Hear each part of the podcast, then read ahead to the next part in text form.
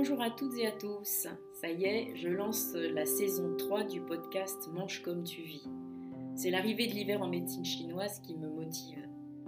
C'est synonyme de stagnation, de repos, de répit. L'hiver, au coin du feu. J'hiberne. Ça n'est pas toujours simple à mettre en œuvre, bien sûr, mais c'est vraiment ce que l'univers nous invite à faire. La nature est très yin en ce moment. Alors moi j'ai choisi de vous proposer une saison d'écoute. Je partage avec vous mes coups de cœur, mes échanges simples avec des personnes dont le parcours a allumé quelque chose en moi. Une petite ou une grande vague de curiosité, parfois d'émerveillement. Mes invités ont tous pour point commun de se nourrir spirituellement et d'avoir un chemin inspirant. Des choix de vie qui n'ont pas toujours été confortables, mais qui les nourrissent au quotidien. D'une manière ou d'une autre, hein, de par leur fonction ou leur façon d'aborder la vie, ils cultivent ce qui est bon en somme. C'est la saison du repli. Elle précède le grand printemps. Et moi, j'ai envie de vous inviter, par ces rencontres, à semer des graines de joie dans vos existences. Merci à toutes ces belles âmes et merci à vous de les écouter.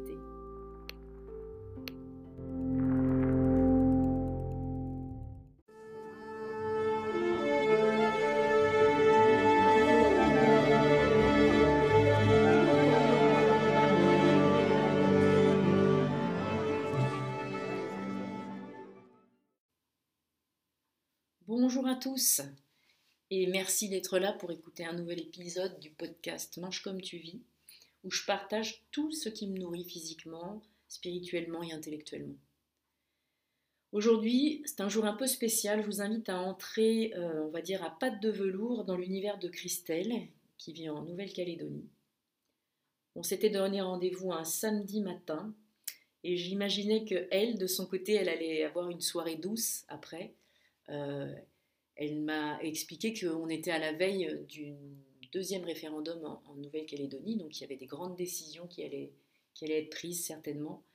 Et hum, moi j'ai imaginé que du coup elle allait passer cette soirée non pas être euh, en stress, mais à être comme euh, elle est habituellement, c'est-à-dire en questionnement léger. moi, j'avais prévu une journée hyper tonique avec beaucoup d'activités différentes, les choses que, je fais habituellement dans la vie. Mais là, ça se succédait et ça se succédait sans respiration. Et ce qui s'est passé, c'est qu'à l'issue de ce podcast, eh ben, j'ai absolument pas pu assurer ce que je devais faire après. Euh, je suis retournée me coucher. Je suis retournée me coucher et j'ai eu un sommeil assez agité.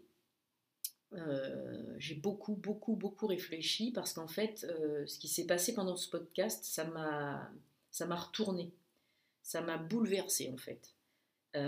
ça l'a fait, mais avec beaucoup, beaucoup de, légèreté, j'ai envie de dire. J'étais super contente, euh, heureuse d'avoir euh, eu cette ouverture-là, cette manière de voir les choses là, et d'avoir pu euh, échanger avec cette fille-là. On dit que le hasard n'existe pas, et là, pour moi, c'est une, confirmation criante qu'effectivement le hasard n'existe pas. On n'avait en fait aucune raison de nous voir, aucune raison de se rencontrer, et puis et puis en fait, on avait aussi une multitude de raisons de, faire que cette rencontre puisse avoir lieu. Ce qui s'est passé pour nous, c'est un, simple hashtag sur un de mes posts euh, sur Instagram, auquel elle a réagi avec euh, un petit like. Et je lui expliquais que bien souvent, quand j'ai un like, je ne prends pas le temps d'aller visiter les profils, en tout cas pas tous, parce que, parce que même si j'ai un petit compte et j'ai peu de, de réactions, ben, quand il y a 30, 40 réactions, c'est absolument pas possible d'aller tout voir. Sauf que là, il y avait un commentaire en plus. Et là, quand il y a un commentaire, en général, je, vais voir ce qui se passe. Euh, et j'ai été, euh, été happée en fait par les mots qui avaient simplement écrit dans, dans sa bio, qui étaient univers, féminisme, spiritualité.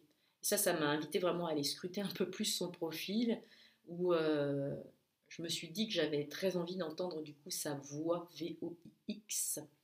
Elle parlait aussi d'écriture. Et là, je suis super contente parce qu'il y a des, des, moments où je sais que l'intuition compte énormément. Il y a bizarrement des intuitions auxquelles on ne prête pas vraiment suffisamment l'oreille, pas, suffisamment d'attention.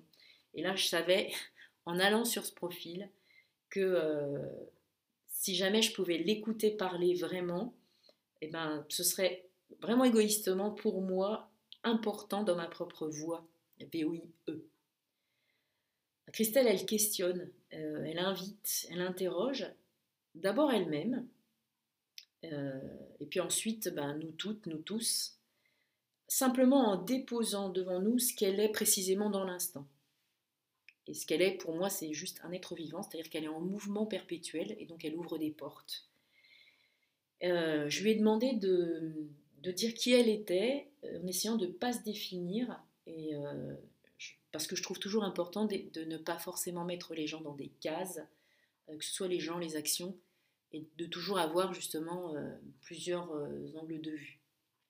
En ça, on se retrouve, mais elle a une manière de l'exprimer avec des mots qui sont vraiment très très pertinents et, qui reflètent réellement qui elle est. Alors moi, je vais vous dire ce que j'ai retenu de Christelle, c'est que c'est une femme blanche, qu'elle revendique d'être une femme blanche, elle est jeune. Euh, elle est jeune, ça veut dire qu'elle est en perpétuelle évolution, elle, grandit. Euh, elle crée des ponts entre euh, ce qu'elle a vécu, ce qu'elle devient, et, des liens également, aussi avec ce qu'elle sent qu'elle impacte sur son environnement, dans son environnement. sa réflexion, je la trouve parfois un peu paradoxale parce qu'elle est, très très profonde et en même temps hyper légère. Et ça me fait penser à la force de, et la puissance de certains animaux qui peuvent avoir euh, justement cette, euh, cette force. Je pense à l'aigle, par exemple, me semble d'une puissance incroyable et qui pourtant a la faculté de planer complètement très très haut. Et justement, je pensais à l'aigle parce que je trouve qu'il lui, il lui ressemble vraiment. Elle a un angle de vue très très large sur les choses. Elle survole le monde. Moi, j'ai pris une claque. Hein. Sincèrement, j'ai pris une claque et j'ai adoré ça en fait. J'ai passé un début de journée extraordinaire, comme on dit. Et je peux dire aujourd'hui que je suis honorée vraiment euh, presque fière qu'elle ait accepté euh, cet échange et qu'elle se soit livrée de cette manière-là.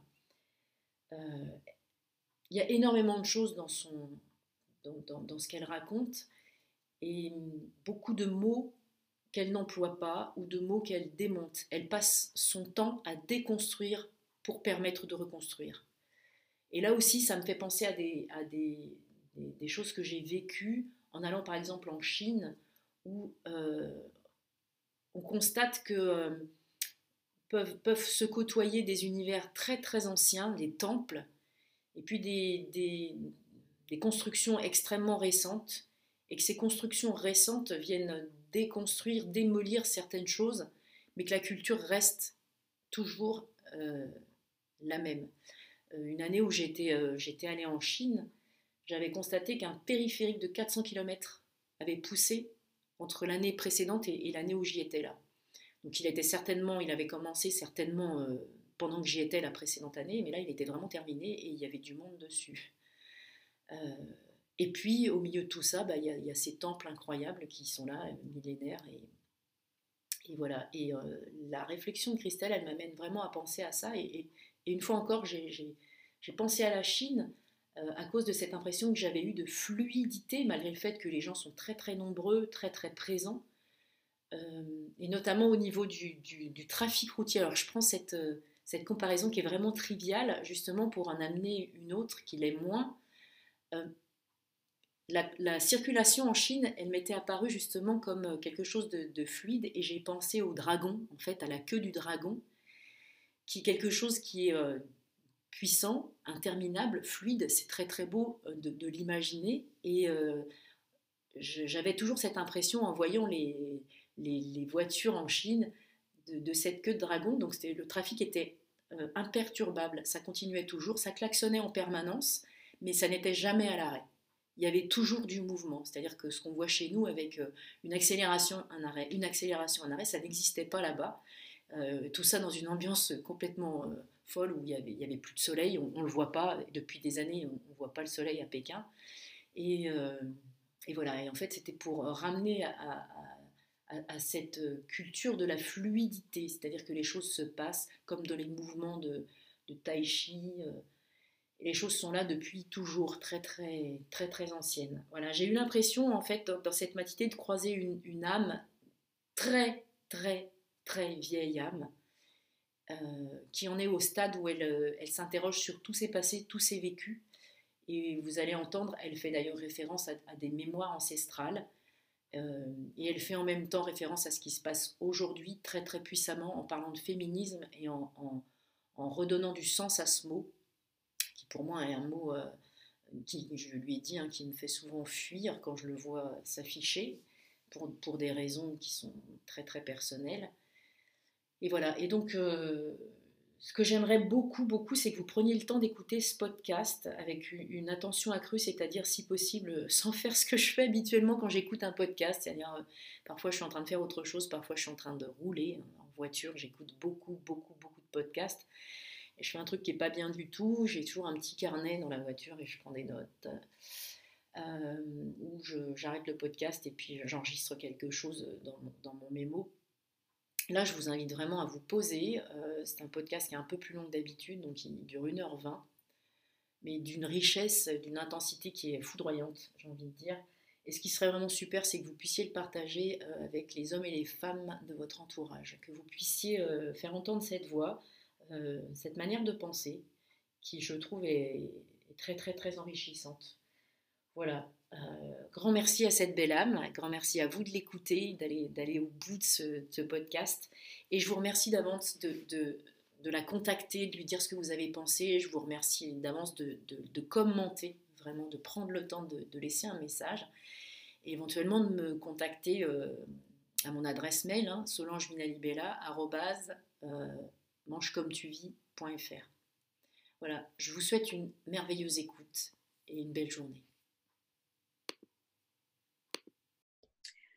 Bonjour Christelle, comment vas-tu? Bonjour, très très bien dans cette soirée, euh, puisqu'il est 17h ici en Nouvelle-Calédonie.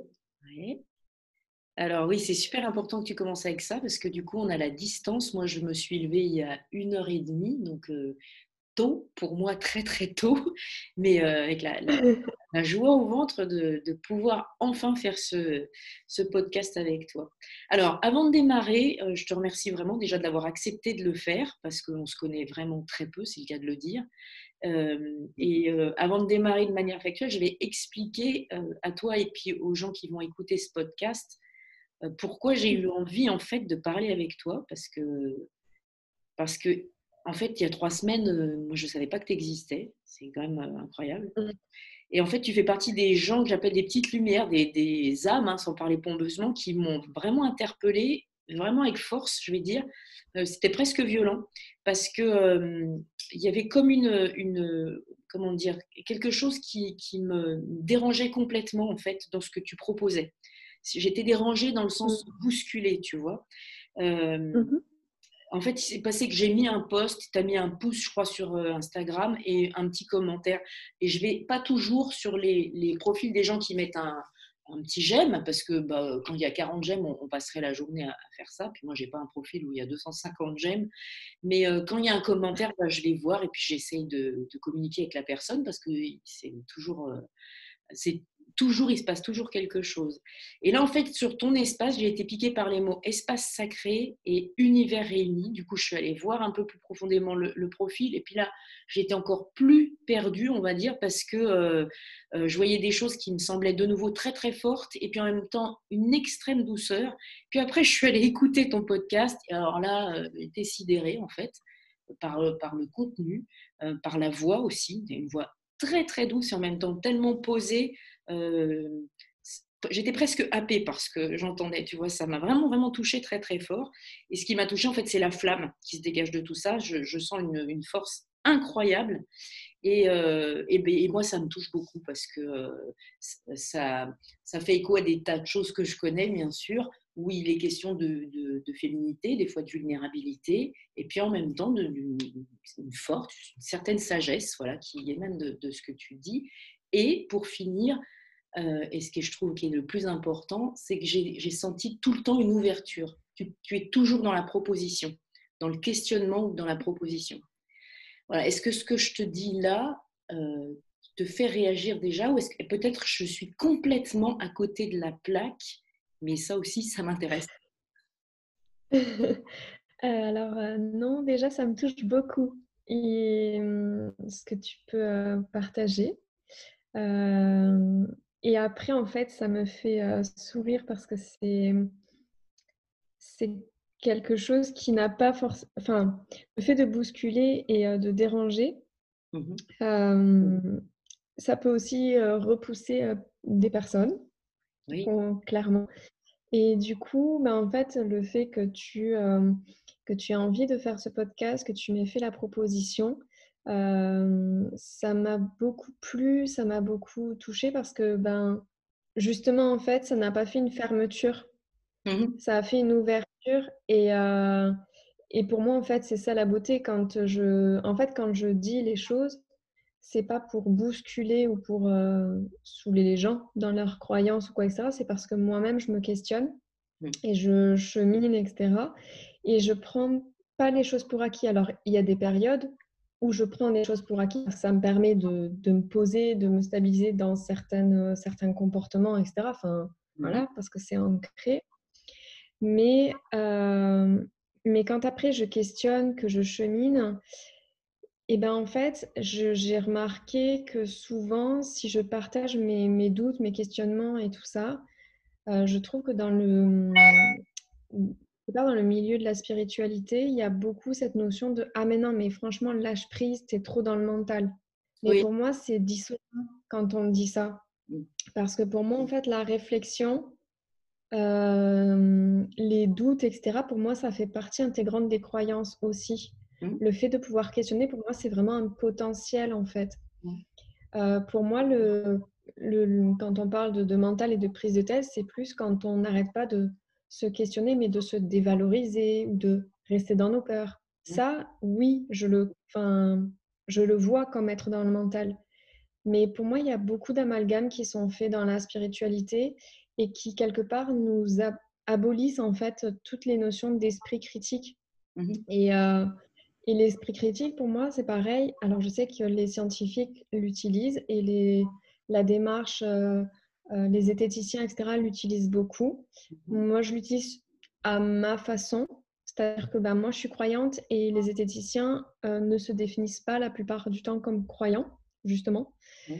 Mais moi, je trouve que, mmh, je peux être croyante et pour autant avoir un esprit critique sur certaines choses. Mmh mh. Je sais faire la différence entre ce que j'expérimente, ce que je ressens intérieurement, heu, ce que je peux, hem, transmettre en fait, hem, ou recevoir comme énergie et cetera. Mmh mh. Donc ça, j'y crois. Je n'ai pas envie et je n'ai pas besoin de le prouver scientifiquement, je n'ai pas besoin qu'on me le prouve, mais il y a des éléments, heu, sur lesquels je pense qu'en fait, heu, les, les les personnes s'interdisent de réfléchir parce que justement il y a cette injonction au lâcher prise, il y a cette injonction au, «Non mais, enfin, sois tranquille et lâche le mental» et Mmh. et pour moi, c'est j'y arrive pas en fait.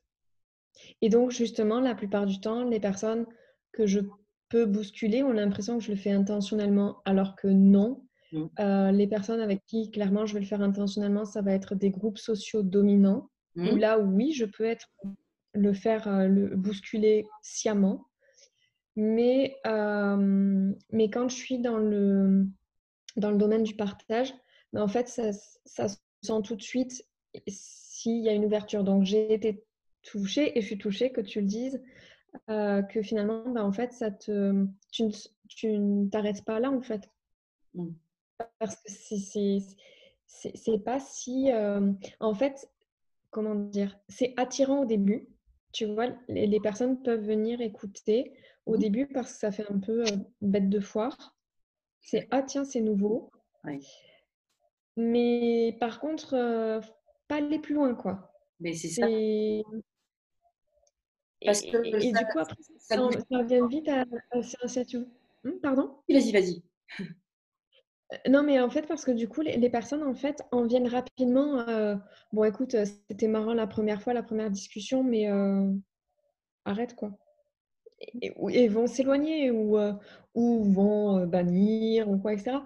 Enfin bref, il y a il y a vraiment, heu des, réactions très étranges, très extrêmes. Et, euh, et puis, bah voilà. Bon, après, ça leur appartient. Hein, et je, peux concevoir parce que même si tu es dans la proposition, on sent vraiment cette force et les gens ont souvent l'impression qu'on est là pour leur dicter les choses, qu'on est là pour leur donner des leçons et, et, mm. pas dans le mode de la, de la discussion et parfois même de la joute verbale. Moi, je trouve toujours euh, intéressant de discuter et même si euh, c'est un jeu, euh, on va dire, je te propose une idée, tu m'en proposes une autre et on construit quelque chose ensemble, il y a énormément de personnes qui, qui ont peur en fait euh, d'être bousculée dans ce qu'elle croit et dont, elle, dont elle se persuade toute seule.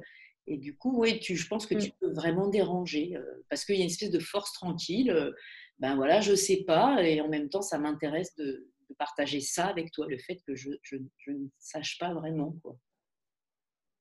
Mm.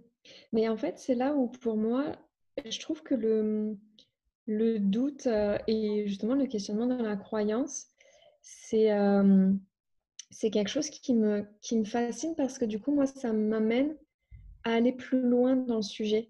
Mmh Et euh, je trouve que dans la spiritualité, par exemple, bah, rien que le nom spiritualité New Age, mmh. ce mot-là, euh, peu de gens l'utilisent, alors qu'en fait, comme si c'est, je sais pas, comme si c'était mal perçu, alors qu'en fait, ça veut juste parler de spiritualité contemporaine, euh, ça veut juste parler de certaines pratique que l'on retrouve dedans. Mais ce mot-là, moi, j'ai déjà prononcé et il fait peur en face, comme si ça sonnait sectaire ou quoi, etc. Je ne sais pas. Mais pour moi, le truc, c'est que lorsqu'on pose un mot, par exemple spiritualité New Age, ben, ça permet d'aller chercher en fait d'où ça vient.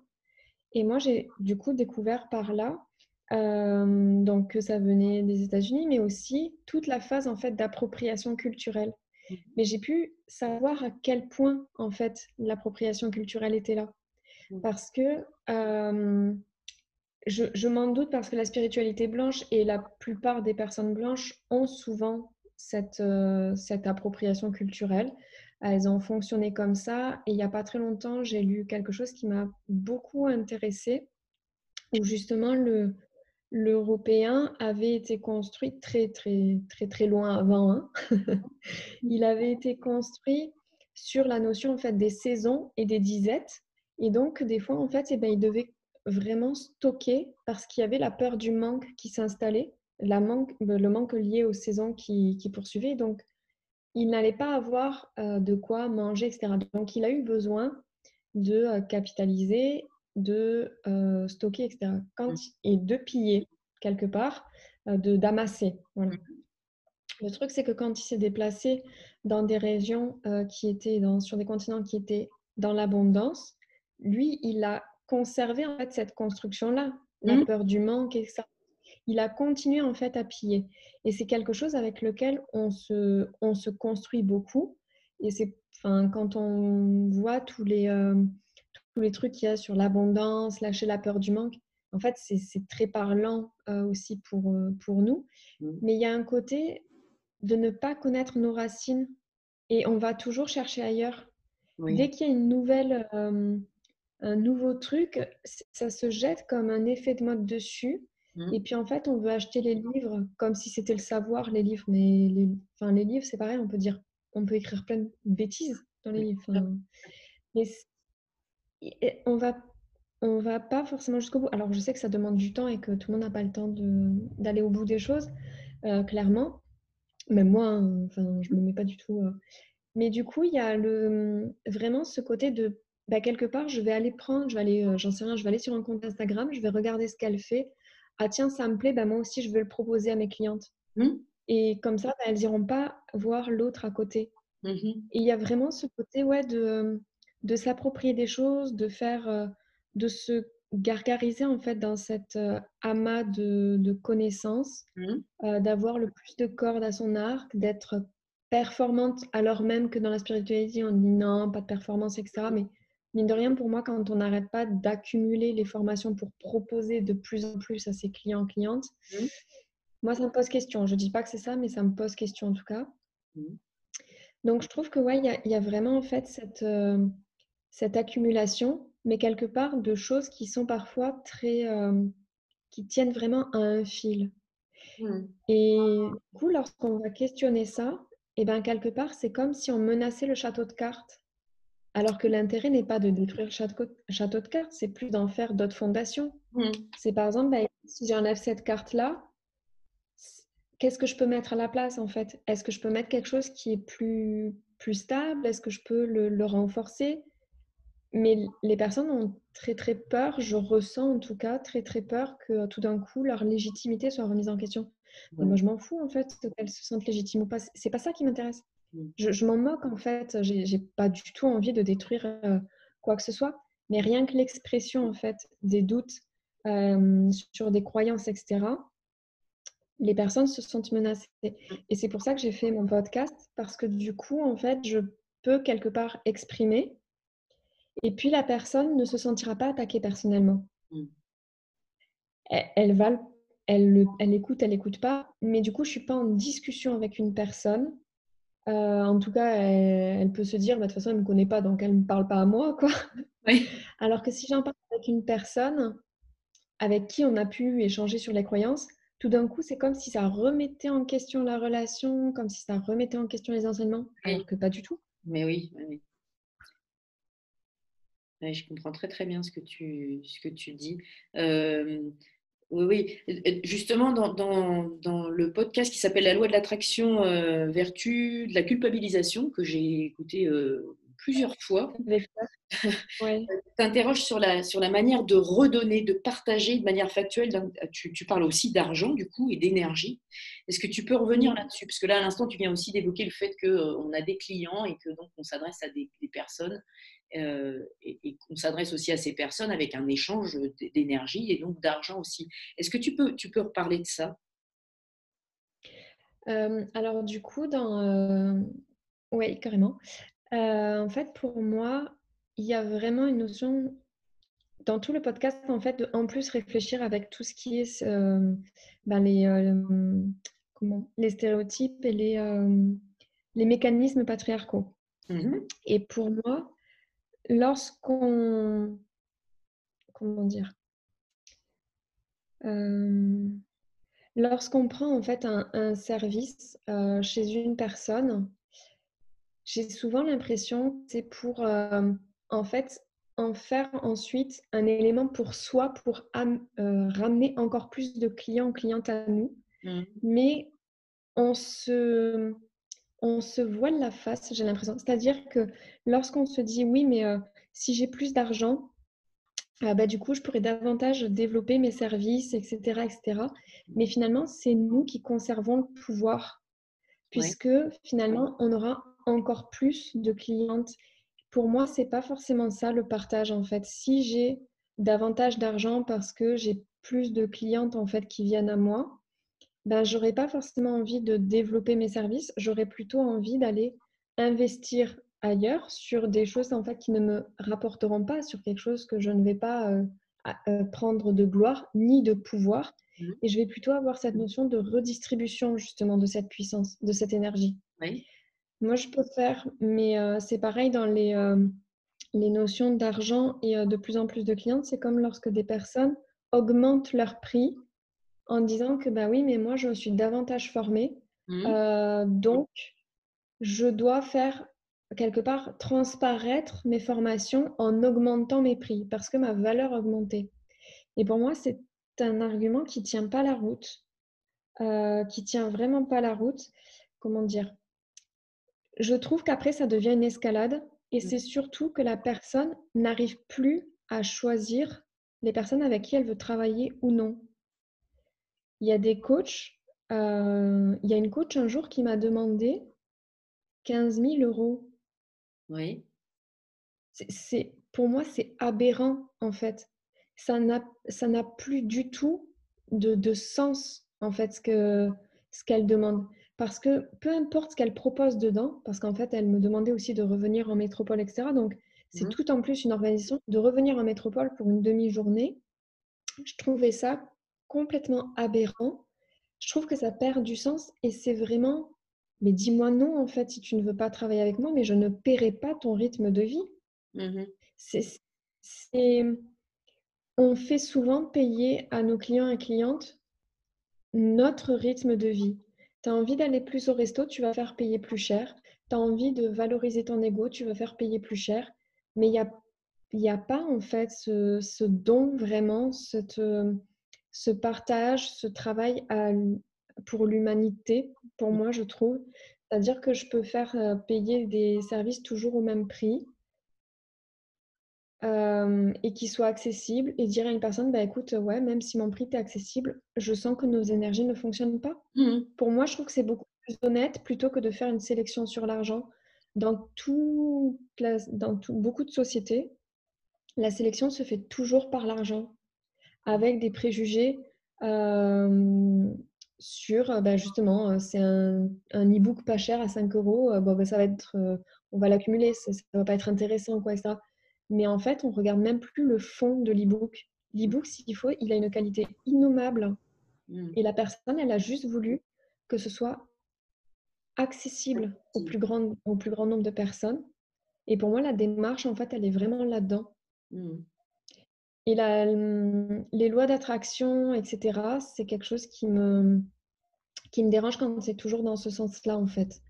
Quand c'est toujours dans le euh, amasser pour amasser, pour se prouver qu'on a une valeur, pour se prouver qu'on a euh, quoi que ce soit, mais de ne pas être vraiment en relation euh, en donner-recevoir.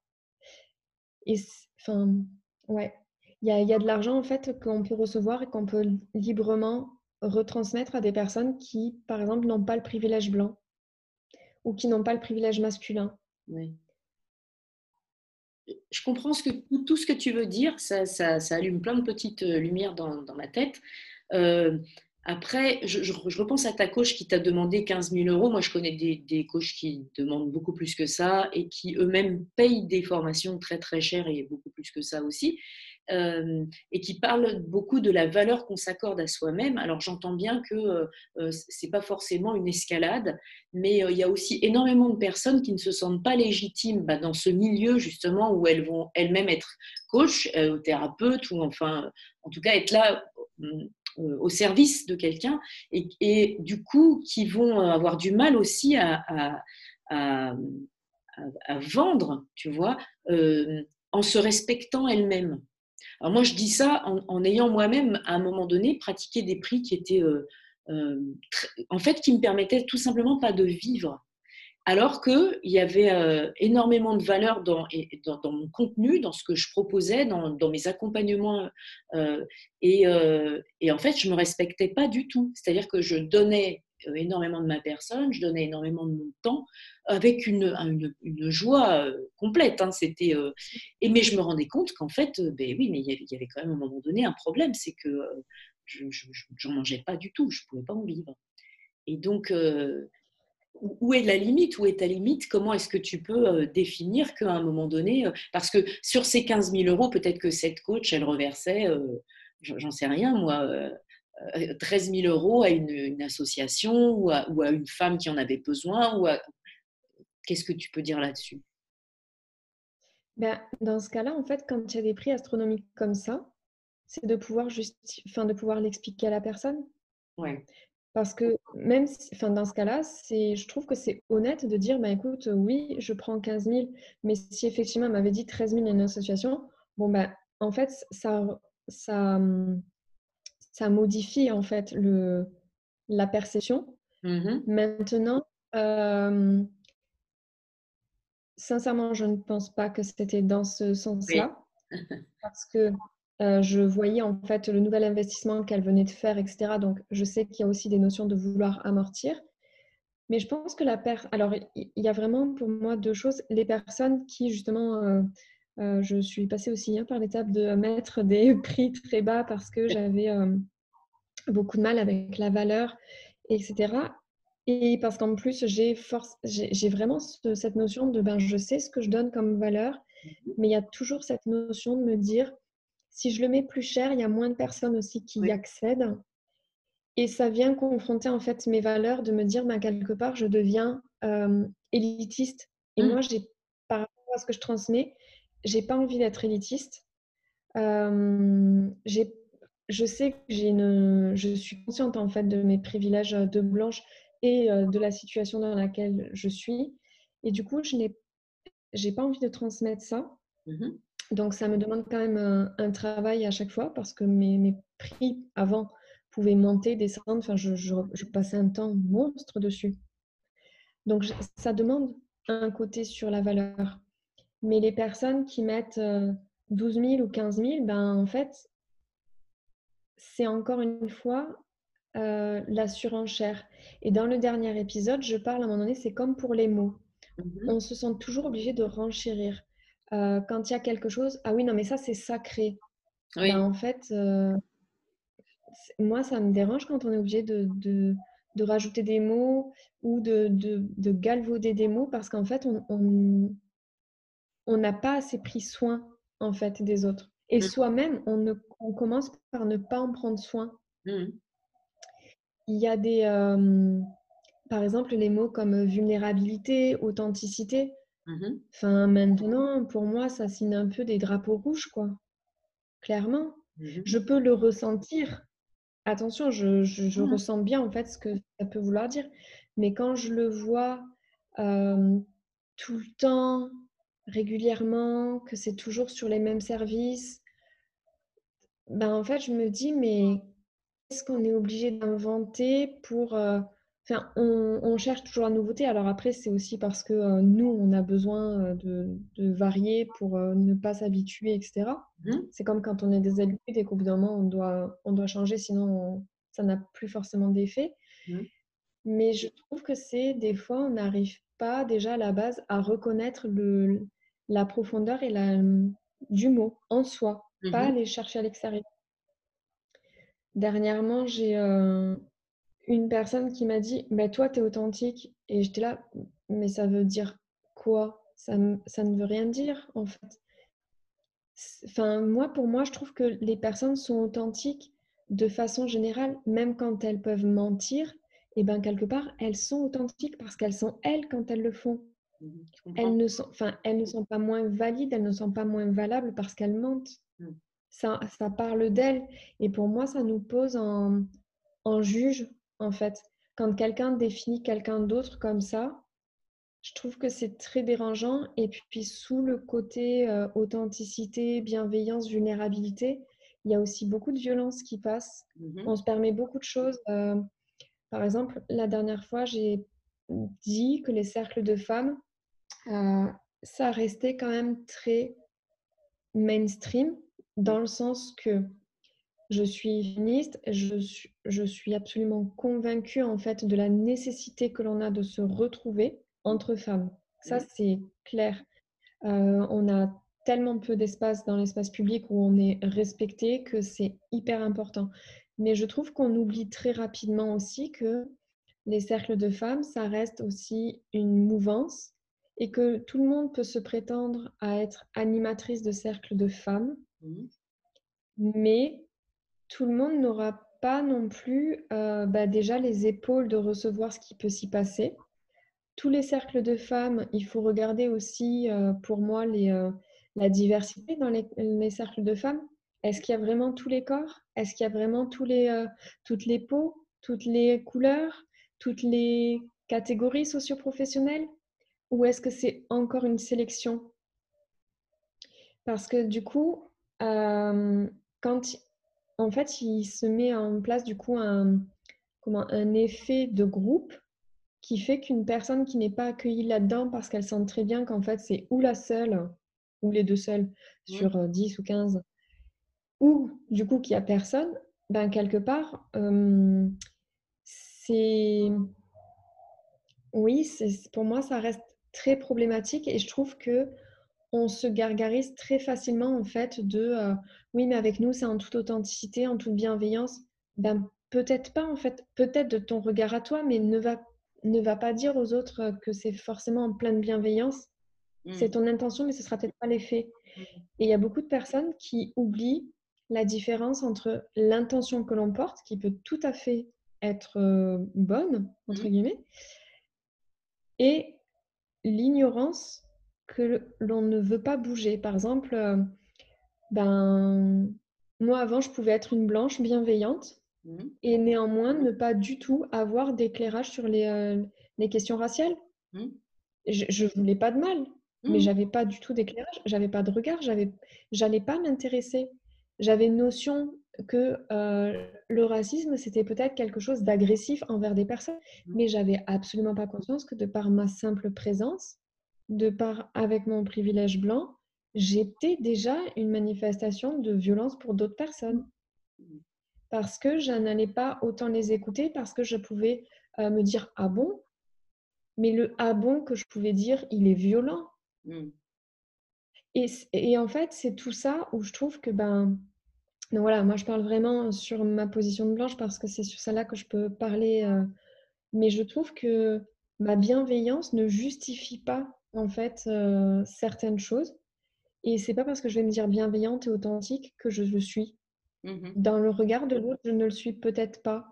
Et mon intention peut être là, mais les effets sur la personne, et ben en fait, ça peut être très blessant. Mmh. J'ai été infirmière. Le nombre de personnes euh, donc après, j'ai davantage travaillé sur ma déconstruction, et puis de toute façon, on finit jamais, mais en tout cas, j'ai vraiment mis un pied dedans. Et au fur et à mesure, je me suis dit, mais même le enfin moi, le- la formation, je me souviens encore de ces épisodes sur la douleur. Mmh. Quand on nous apprenait la douleur, on nous a appris ce syndrome méditerranéen, donc qui est en fait une stigmatisation de l'expression de la douleur des personnes euh, du contour méditerranéen, mais il faut bien se le dire, pas nécessairement euh, des Blancs qui sont à Toulouse ou à Marseille, mais bien plus euh, des, des personnes algériennes, marocaines, tunisiennes.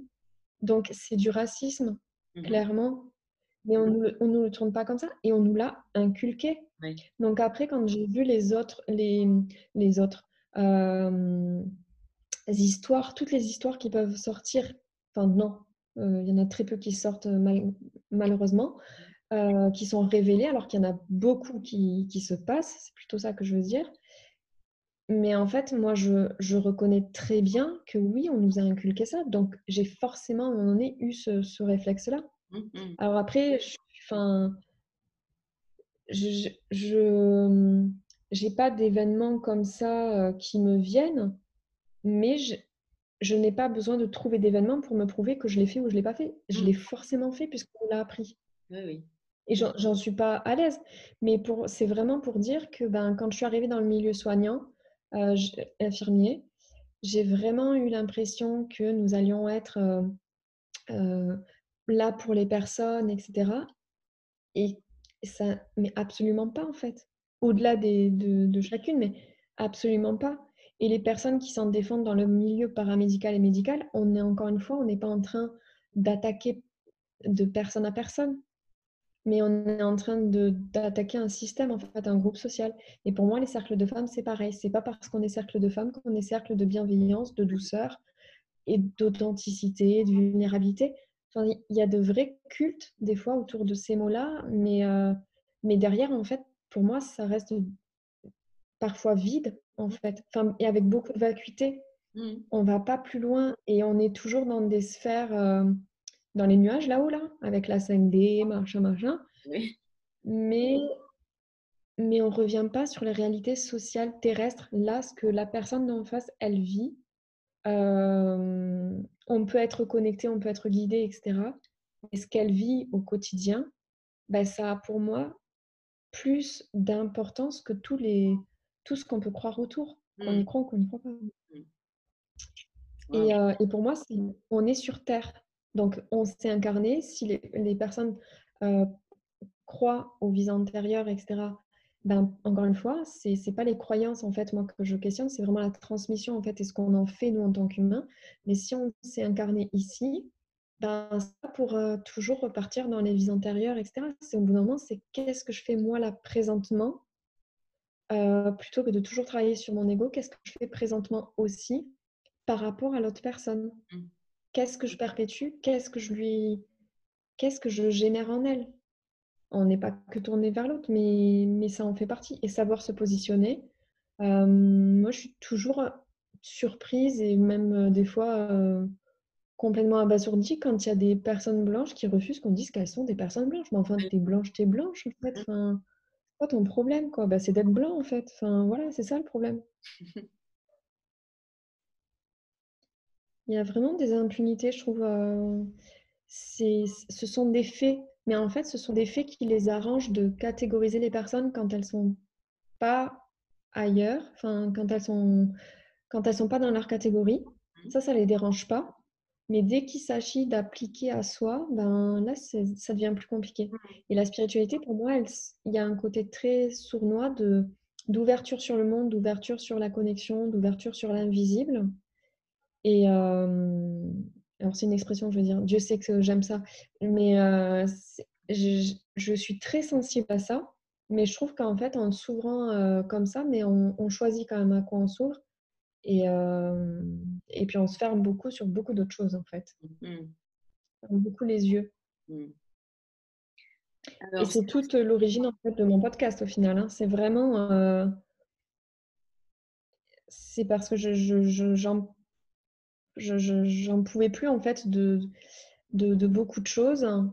Euh, et donc j'avais besoin de les déposer, mais encore une fois, de ne pas pouvoir, euh, de ne pas rentrer en fait dans un- une discussion euh, qui allait mettre mal à l'aise quelqu'un en personne face à moi, parce que je peux comprendre que c'est dérangeant, mais néanmoins de pouvoir le dire. mm. Oui, c'est ce qui ressort. hein. Enfin, en tout cas, moi, c'est ce que j'ai ressenti. C'était pas du tout une. Oui, je sentais que tu déposais quelque chose, vraiment, que ça restait complètement ouvert. Tout à fait. Mm. Euh, Dans tout ce que tu dis, là, il y a, il y a des choses qui me sont venues. Il y a, il y a des mots surtout, euh, soit que tu as prononcé, soit que tu n'as pas prononcé, mais moi qui ont résonné, du coup. Euh, tu, il y, a, il y a le mot définition, se définir soi-même. Euh, il y a la spiritualité et il y a un mot que tu prononces jamais, c'est sororité. Du coup, euh, et, et une, une dernière chose, c'est euh, féministe. Euh, Est-ce que tu pourrais me, dire qui tu es en fait sans, te définir justement, sans euh, voilà, es- essaye. Est-ce que tu peux le dire sans fatalement te définir? Euh, Sans me définir, mais en fait, je crois que de toute façon, je suis en c'est un peu. Je suis en perpétuel mouvement par rapport à tout ce que j'ai pu faire dans ma vie. Je pense que la seule chose qui a été stable, c'est que lorsque j'ai travaillé en prison durant cinq ans. Mais ensuite, une fois que j'ai été sortie de là, euh, j'ai testé beaucoup de choses. Donc, euh, en fait, maintenant, j'ai, comment dire, toute expérience qui vient à moi, je me dis qu'est-ce que je peux en apprendre pour moi, qu'est-ce que je peux en partager? Et si la personne en face, elle a envie de, se- bah, de, de s'en inspirer, voilà, elle le fait. Si elle veut pas le faire, elle le fait pas. Mais je ne le fais plus en fait pour, euh, pour guider qui que ce soit, pour euh, accompagner, pour aider. Quand j'ai raccroché ma blouse d'infirmière, j'ai vraiment raccroché ce côté accompagnatrice en fait. J'ai désiré ne plus être accompagnatrice. Euh, alors j'ai eu des effets, enfin j'ai eu des effets, j'ai eu des, des, des- des périodes où j'ai euh, essayé, parce que c'est aussi un culte, je trouve, de vouloir accompagner l'autre. Mhm. Euh, Il y a, y a beaucoup, beaucoup de, de- Alors, je dis, encore une fois, je ne dis pas que c'est pas bien ou quoi, etc. C'est moi, c'est mon cheminement. Mhm. Mais je trouve que la plupart du temps, on aurait plutôt besoin de s'accompagner soi. Ouais. euh, pas forcément avec quelqu'un, mais s'accompagner soi vraiment concrètement et avoir la lucidité de pourquoi est-ce que je fais ça maintenant? Euh, ça ne veut pas dire se prendre la tête avant de le faire, mais se dire, je sais que ce que je fais vient guérir quelque chose en moi. Mhm. Et quand j'ai commencé euh, bah, ma formation en infirmière, il y avait une, une formatrice qui avait dit ça dès le début. Si vous êtes là, ce n'est pas par hasard, vous avez quelque chose à, à s- à guérir. Mhm. Et en fait, moi, ça m'avait, euh, ça m'a accroché cette phrase, j'ai adoré. Parce qu'elle venait d'ouvrir une porte en moi, de me dire, bah bon, Ouais. alors que ben infirmière, après j'ai fait mon mémoire dessus justement sur le milieu carcéral et sur le côté de comment et pourquoi devient-on infirmière. Mais ensuite, quand je suis arrivée en prison, ça a été pourquoi est-ce que je viens dans le milieu de la prison? Quand j'en suis sortie, que je suis allée dans le milieu de la communication, Pourquoi est-ce que je vais dans le milieu de la communication? Avec toujours cette lucidité de il y a quelque chose qui parle en moi. Mmh ça ne veut pas dire que je dois m'en délester, ça ne veut pas dire, c'est pas une quête de performance non plus, à dire il faut absolument que je guérisse, euh, machin, etc. C'était pas ça, c'était plus, ok, si ça résonne en moi, je ne le sais pas tout de suite, mais il y a quelque chose. Mmh. Et quelque part, ça me permettait d'avoir une relation qui était de plus en plus saine avec les personnes parce que je savais qu'il y avait des choses qui pouvaient se jouer qui n'étaient pas du fait de la personne en face, mmh. alors que si j'avais pas eu cette conscience-là, j'aurais pu le prendre de la, de la personne en face, en fait. Mmh. Et du coup, voilà, à chaque fois, si je pouvais me définir, c'est vraiment à chaque fois ce côté de, c'est toujours cette question. Ce que je suis en train de faire, ça dit quelque chose de moi, je ne sais pas encore quoi. Si ça vient, ça vient. Si ça vient pas, bah écoute, ça vient pas. Mmh. Mais, mais j'ai toujours eu cette curiosité. Et pareil, il y avait des fois, je me posais des questions par rapport à mon vécu. Et puis bizarrement, il y avait une personne qui arrivait d'une, avec une thérapie alternative particulière. Mmh. Donc j'en ai testé beaucoup. Parce que j'avais cette curiosité de me dire, ah, c'est quoi le mécanisme? Mmh. Qu'est-ce que ça peut m'apporter? Mais pas avec l'intention de le reproduire après. J'avais pas envie d'en faire un outil pour accompagner d'autres personnes. Ça, ça me ça me branche pas forcément. D'accord. Et si je parle pas en fait de sororité, c'est parce que justement pour moi la sororité, je la ressens vraiment dans les milieux militants féministes. Mmh beaucoup, alors pas dans tous, mais beaucoup plus que dans les milieux de la spiritualité. Alors qu'à la base, sororité vient vraiment du côté spirituel. Mais euh, c'est quelque chose que je, je préserve. Et euh, au-delà de la sororité, maintenant, j'en suis même à, vraiment apprécier le mot adelphité, puisque là, c'est vraiment le, le sentiment, en fait, avec toute personne, peu importe son genre. Oui. Dans le côté adelphité, euh, bah, les hommes blancs qui travaillent pas sur eux, cis, hétéro, euh, sexuels, machin, etc., ils peuvent difficilement dire ce mot-là. Pour eux, c'est fraternité, en fait. Mmh. À Delphité, il y a vraiment toute la notion ouais, féministe, intersectionnelle et inclusive qui est je, que tu sois femme, cisgenre, transgenre, mmh. non-binaire ou personne non-binaire. Mmh. Euh, ben, en fait, je te prends comme tu es, avec qui tu es et, euh, ce que tu as envie d'être sur le moment ou euh, tout ça. Donc, je le ressens beaucoup plus et du coup, c'est pour ça que je ne l'associe pas à la spiritualité en fait. Ouais. Euh, et, du coup, ta spiritualité, comment est-ce que tu la nourris? Alors, dernièrement, c'est assez drôle. J'ai euh, j'ai fait le lien entre mon podcast et ma spiritualité quand j'étais petite. En fait, moi, je viens d'une famille où la tradition était dans la famille de faire le catéchisme mmh. et puis les communions. Mmh. Et donc, mais c'était beaucoup de, de garderie. Au final, j'ai fait trois ans de catéchisme avec donc, deux communions et ensuite je ne suis pas allée plus loin puisqu'après c'était la confirmation. Et pour moi, il n'était pas question que je confirme quoi que ce soit en fait. Enfin, j'avais suivi ce que les cousins, cousines faisaient parce que les parents m'avaient mis, etc.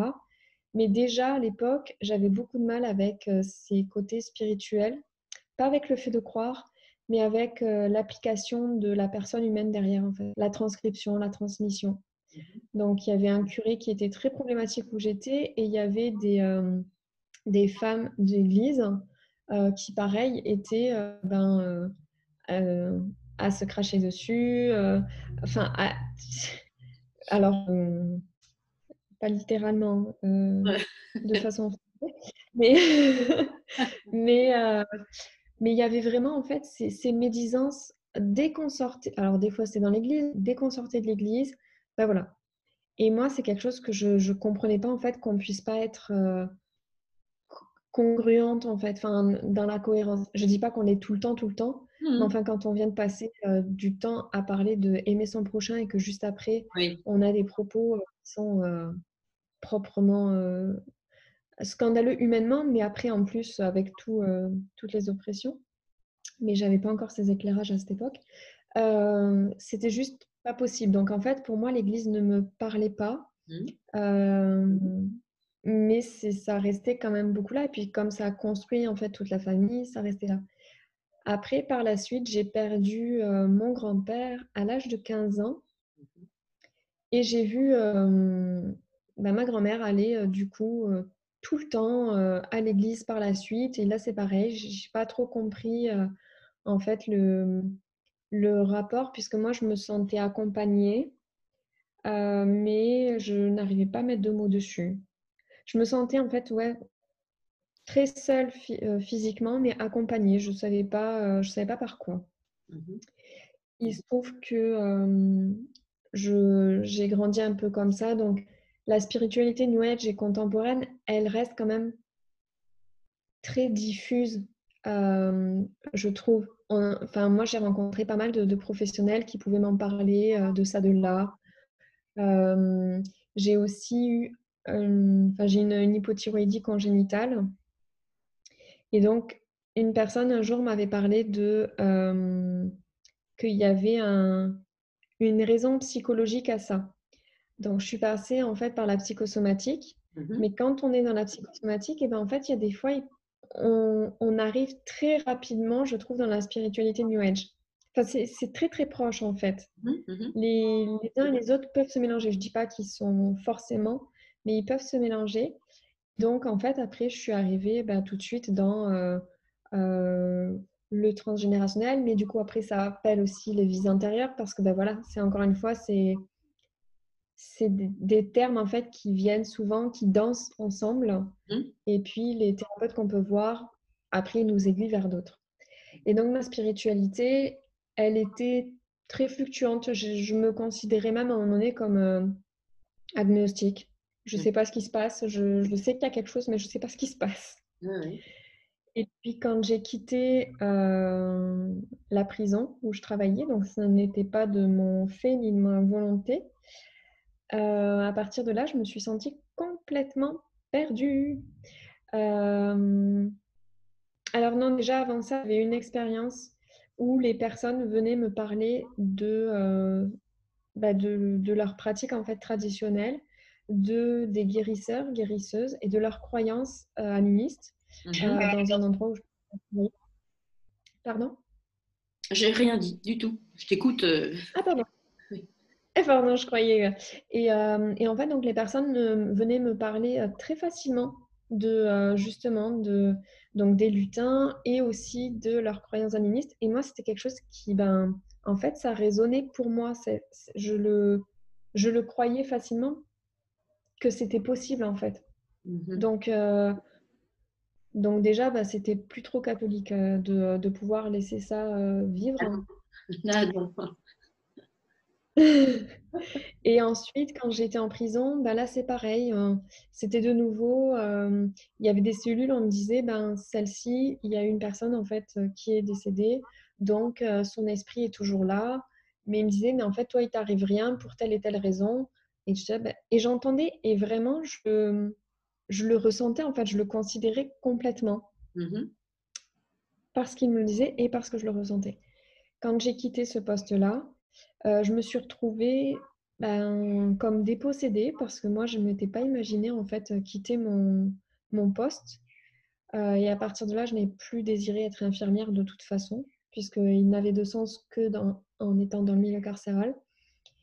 Et à ce moment donné, il y a eu plein d'événements qui fait qu'une porte s'est fermée et une autre s'ouvrait. Mais ça, ça a été très très clair, très très rapide. C'est-à-dire qu'il y avait une entreprise qui venait qui me disait bah, Nous, on veut bien vous faire travailler sur ça mais j'étais infirmière à la base. Enfin, je, ne mmh comprends pas. Ben, si, si. Et puis, bah, si ça vous plaît pas, vous pourrez aller, on vous prendra sur autre chose. Et pour moi, c'était impressionnant. Alors après, là, encore une fois, je sais que mon privilège blanc fonctionne bien, mal, malgré tout, parce que tout le monde ne bénéficie pas de ça. Et, et après, mmh, je, pour le côté femme, je sais pas, euh, je sais pas du tout par rapport à la personne, je veux pas lui prêter d'intention. Mmh. Mais il y a sur certaines entreprises, je sais par contre que ça a pu servir le fait que j'étais une femme et qu'ils me voyaient plutôt douce parce mmh. que du coup ils me pensaient plutôt malléable. Mmh. Euh, donc, voilà. Et en fait, j'ai toujours eu ce genre d'événement. Ensuite, j'ai traversé une période très très compliquée avec une personne qui m'était très chère, qui m'est toujours très chère, mais qui a traversé en fait une, le cancer, voilà, la période du cancer. Et, et en fait, là, j'ai complètement mis, je pense, ma vie entre les mains de l'univers, dans ma tête. Mmh Ça a vraiment été, je ne sais pas ce que tu me réserves, mais franchement, il y a entre guillemets, il y, a, il y, a, intérêt à ce que ça vaille le coup là, parce que là, c'est très dur. Et je suis partie très très loin dans le mal-être, donc ce qu'on peut appeler comme une nuit noire de l'âme. Mmh. Je suis partie très très loin, mais toujours avec cette foi de me dire, ok, il va se passer des choses. Et en fait, bah, les choses venaient, donc je me suis vraiment mise euh, à croire profondément qu'il y avait l'univers, que je pouvais être guidée, que je pouvais être soutenue, parfois avec des périodes de, doute, de, enfin de doute, de me dire euh, est-ce que je suis pas en train de donner le pouvoir à quelqu'un d'autre, à quelque chose d'autre plutôt qu'à moi? Est-ce que c'est vraiment connaître ma valeur que de penser que ça vient de l'extérieur et pas de moi? Et puis après, je me suis rendu compte que ben, en fait, les actions, c'était quand même moi qui les posais. Mmh. Donc, je pouvais être soutenue et guidée, mais néanmoins, je conservais aussi ma force d'action et donc, ça n'enlevait pas de ma valeur. Mmh. Donc, il y, a vraiment eu tous ces processus-là. Oui, c'est énorme, c'est énorme, c'est un, un, sacré cheminement. Tu as, su en fait euh, voir toutes les portes qui s'ouvraient, c'est ce qui manque souvent, c'est de, on se retrouve, on sort de quelque chose et on a l'impression que la porte s'est claquée, qu'il n'y a rien derrière, et en fait il y a à chaque fois une porte qui s'ouvre. Et ce qui est génial, oui, c'est que c'est interminable. Mais c'est pas toujours simple d'avoir accès à ça et puis d'avoir accès à la part de soi qui accepte ça. C'est c'est pas toujours simple. Ouais. Et il n'y a pas très longtemps, j'ai euh, entendu quelque chose qui m'a qui m'a marqué. Euh, c'était derrière. Donc, euh, alors le fait que derrière chaque peur, il y ait une étincelle ça, c'est quelque chose que j'ai rapidement, on va dire, compris. Mais ça ne veut pas dire que je passe forcément à l'action et que voilà. Hein. mais, mais en fait, consciente. je me dis, mais en fait, c'est là, si tu as vraiment peur d'y aller, ok, c'est qu'il y a quelque chose pour toi derrière. Par contre, la deuxième chose que j'ai lue, que j'ai trouvée plutôt intéressante, c'était une citation, alors je ne sais plus, euh, c'est que derrière chaque peur, en fait, il y a un fantasme et par exemple, derrière la peur de réussir, en fait, il y a le fantasme, par exemple, de la richesse. Mmh. Ou il y a le fantasme de quelque chose, mais un fantasme que du coup, on ne veut pas s'avouer. Et moi, je sais que c'est quelque chose qui, m'a, qui a pas mal fait écho, mmh. de me dire, ben, en fait, quand tu vas te libérer de ce fantasme, oui, j'ai envie d'être riche, ça ne veut pas dire que je vais être, que je, vais, comment dire, piétiner les gens, en mmh. fait encore une fois, ça revient à ce que je disais, ça dépend de ce qu'on fait de l'argent. Mmh Et je peux être riche dans le sens, je peux avoir des, des, activités qui font que l'argent va venir à moi ou qui viennent de je sais pas d'où. Mmh. Mais cet argent, je peux redistribuer ce pouvoir-là. Et moi, du coup, ça m'a fait beaucoup plus sens à me dire, bon, mais ok, s'il y a un fantasme derrière, je vais aller voir et je vais me dire, mais en fait, qu'est-ce qui te dérangerait là-dedans? Oui ça m'a aidé sur certains points. Et puis pareil, à me dire, ben ouais, en fait, euh, tu as le droit de, vouloir avoir des fois des, désirs qui sont complètement matériels et terrestres. Et parce que, ben, et d'ailleurs, ça c'est aussi un truc dans le milieu de la spiritualité, c'est que il y a un travail sur l'argent qui dit avec, avec les, les, personnes dans le milieu spirituel, c'est que quelque part, l'argent serait trop matériel et que nous serions trop spirituels pour vouloir de l'argent. Mmh. Euh, et donc, de, justement, de pouvoir lever cette croyance-là. Mais en même temps, là, on accepte de lever la croyance et pour se rapprocher du côté matériel, on va dire, de l'argent. Mais par contre, on veut, enfin, on veut se rapprocher de cette réalité terrestre qui est l'argent quand mmh. ça nous arrange. Quand on repart sur les réalités terrestres sociales, là, on ne veut pas être dans le matériel. Mmh. Très ambivalent, je trouve. Oui, c'est très, très ambivalent, c'est ça. Ouais. Oui, c'est super, super intéressant. Tu vas très, très loin dans, le, dans, tes raisonnements et dans tes recherches. Euh, tu fouilles, tu fouilles. Euh, alors... Je dors la nuit. non, mais c'est vraiment pour expliquer que, euh, pour dire ce que je disais tout à l'heure, tout ça, moi, je le fais pas en fait en mode prise de tête. Oui. Ça me prend pas la tête. En fait. Voilà. C'est ton mode de fonctionnement, tu es comme ça. Voilà, c'est pas. Donc, c'est. Oui. Mais euh, oui, alors j'avais encore une, question, et ça, c'est. Alors, tu, écris et tu dis féministe. Et ce mot-là, je t'avoue, moi, en général, quand je le vois écrit quelque part, je pars en courant. J'ai dans la tête des images que, que j'aime pas avoir dans la tête avec des gens qui sont en lutte et qui luttent vraiment. En fait. Et en fait, moi, ça me dérange, voilà, cette idée-là. Cette idée aussi euh, d'égalité homme-femme et, de trucs. Euh, enfin, je ne vois pas où il y a une, une, légitimité à vouloir une égalité de quoi que ce soit. Enfin, donc, ça me, ça me dérange quelque part. Et euh, du coup, j'aurais voulu que toi, tu puisses définir aussi pour toi ce que ça voulait dire féminité, pas féminité du tout, pauvre Solange, féminisme. C'est marrant comme lapsus. Oui. Alors en fait, euh, bah déjà moi le féminisme, ce que ça m'a permis, je vais peut-être commencer par ça. Oui. Euh, c'est vraiment une libération et une acceptation de qui j'étais. Ce que ne m'a pas apporté le développement personnel ou l'éveil spirituel. Euh, en, en, fait, c'était en même temps, mais c'est vraiment le féminisme qui a résonné pour moi.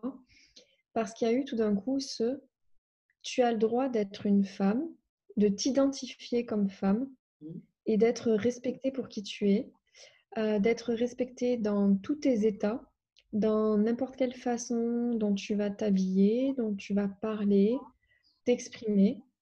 Et euh, pour moi, ça a été une réelle compréhension en fait aussi de ce qui pouvait euh, se passer autour de moi, de l'expérience en fait avec d'autres femmes et vraiment du coup cet espace de, sororité. Mmh en fait, pour moi, le féminisme, et déjà, il y a autant de féminisme qu'il peut y avoir de, féministes, euh, puisque ben, justement, c'est pareil, il y a différents courants. Il y a des courants qui vont être clairement contre les personnes transgenres. Il y a des personnes qui vont être contre euh, le voile. Mmh. Il y a des personnes qui vont être euh, qui vont se dire féministes et qui pour autant vont être dans des mouvements aussi contre les personnes lesbiennes, gays, bi. Et puis après, il y a le féminisme, moi en tout cas celui que je cultive et que je travaille à, à explorer et à cultiver, en tout cas c'est mon idéal, c'est vraiment celui qui, est, qui se revendique en fait intersectionnel et inclusif. Mmh donc intersectionnel, c'est de pouvoir prendre en considération euh, que en fait, une, chaque personne en fait va pouvoir vivre des oppressions différentes. Mais par exemple, une personne noire ne va pas être une femme noire mmh. euh, ne va pas être d'un côté une femme, d'un côté une personne noire. Elle va être une femme noire. Et de ce fait, il va y avoir en fait des oppressions qui vont euh, s'abattre sur elle, non pas en s'ajoutant, mais en étant à part entière. Oui, oui. Et leur expérience. Donc c'est un terme qui a été euh, euh, un concept en fait qui a été posé par Kimberly Crenshaw. Et au départ, donc c'était vraiment pour les femmes noires, mais quand on parle d'intersectionnalité maintenant, c'est même si on rappelle toujours que c'est le concept de Kimberly Crenshaw, c'est quand même de pouvoir dire, bah, par exemple, une femme lesbienne, elle est à l'intersection de deux, de deux oppressions en fait. Oui. Et de pouvoir prendre en considération leurs expériences et non pas seulement le fait d'être femme. Dans le féminisme, ce qui, peut, ce qui se passe souvent, comme dans la spiritualité, c'est le féminisme blanc. Mmh. Et que euh, non, non, il faudrait un peu mettre les autres de côté euh, parce qu'en fait, le plus important, ce serait la cause des femmes. Ben non, en fait. Ça, pour moi, ça, c'est pas entendable. Mmh. Et donc, pour moi, le, féminisme, c'est euh, alors, je comprends tout à fait ce que tu veux dire pour le côté lutte, euh, qui, fait, euh, qui, peut être très euh, révolte, violent, enfin, qui peut générer beaucoup de choses. Mais il faut savoir aussi que le féminisme a subi justement, et subit tout le temps, des, des attaques qui font que c'est hyper désagréable de, de s'entendre dire des fois féministe parce que mmh. les gens vont associer le côté hystérique, chiante, chieuse. Oui, voilà casseuse d'ambiance. c'est souvent, complètement associé à ça. Et euh, euh, c'est pour ça que c'est intéressant que tu, que tu mettes un éclairage euh, sur ce que tu entends par, par ça. Parce que. oui, justement. En fait, il y, a, vraiment eu cette construction. C'est un peu comme lorsqu'on parle des sorcières. Finalement, c'était des femmes qui étaient rejointes en elles, qui, entre elles, qui avaient une puissance rien qu'à elles seules. elles étaient des accoucheuses, elles étaient guérisseuses. Et puis ensuite, les hommes voyant qu'ils n'avaient pas ce pouvoir-là, ils ont aussi, quelque part, créé le métier de gynécologue mmh. pour reprendre un pouvoir sur la naissance qu'ils n'avaient pas. Mmh. Pour reconnaître, pour prendre en fait des, pouvoirs et des savoirs de la part des femmes. Mais pour enlever le pouvoir des femmes, bah, c'est souvent quand on écoute l'autre euh, dans son expérience qu'on se dit ben, moi aussi je vis ça. Et du coup, il y a une sorte d'alliance qui peut se faire et de pouvoir trouver des solutions. Le truc, c'est que quand des femmes se rejoignent et qu'elles se disent moi aussi je vis ça, moi aussi je vis ça, et qu'elles se rendent compte que ce sont des oppressions et que le problème vient toujours de la structure patriarcale, et ben en fait, elles se rendent compte que c'est plus elles. Et c'est beaucoup plus facile de prendre, de reprendre sa puissance quand on se rend compte que c'est pas vraiment de notre faute que ça vient, mais plutôt d'une structure qui a été établie. En fait, on s'allie pour aller questionner et détruire la structure mmh. qui nous oppresse. Mmh. Donc c'est vraiment un intérêt en fait que les femmes ne se rejoignent pas. C'est pour ça aussi que beaucoup de femmes euh, vont être élevées dans le euh, les femmes sont des langues de vipère entre elles, ou euh, elles se crêpent le chiffon, ou tout ce genre de petites choses-là qui, en fait, qu'on nous met en tête. Pareil pour la grammaire, le masculin l'emporte sur le féminin. Donc en fait, c'est pas intéressant d'être une femme. C'est pas intéressant d'être une femme. C'est dangereux de se rejoindre entre nous, puisque lorsqu'on se rejoignait, justement, c'était sabbat, mmh. enfin les, les réunions, et qu'en fait, on finissait brûlé. Donc il y a toute cette crainte sur si on se rejoint, il va se passer quelque chose de mal, on va être mal perçu et on va perdre aussi le, euh, on va perdre le regard et la validation du dominant. Mmh on va perdre les potentielles opportunités.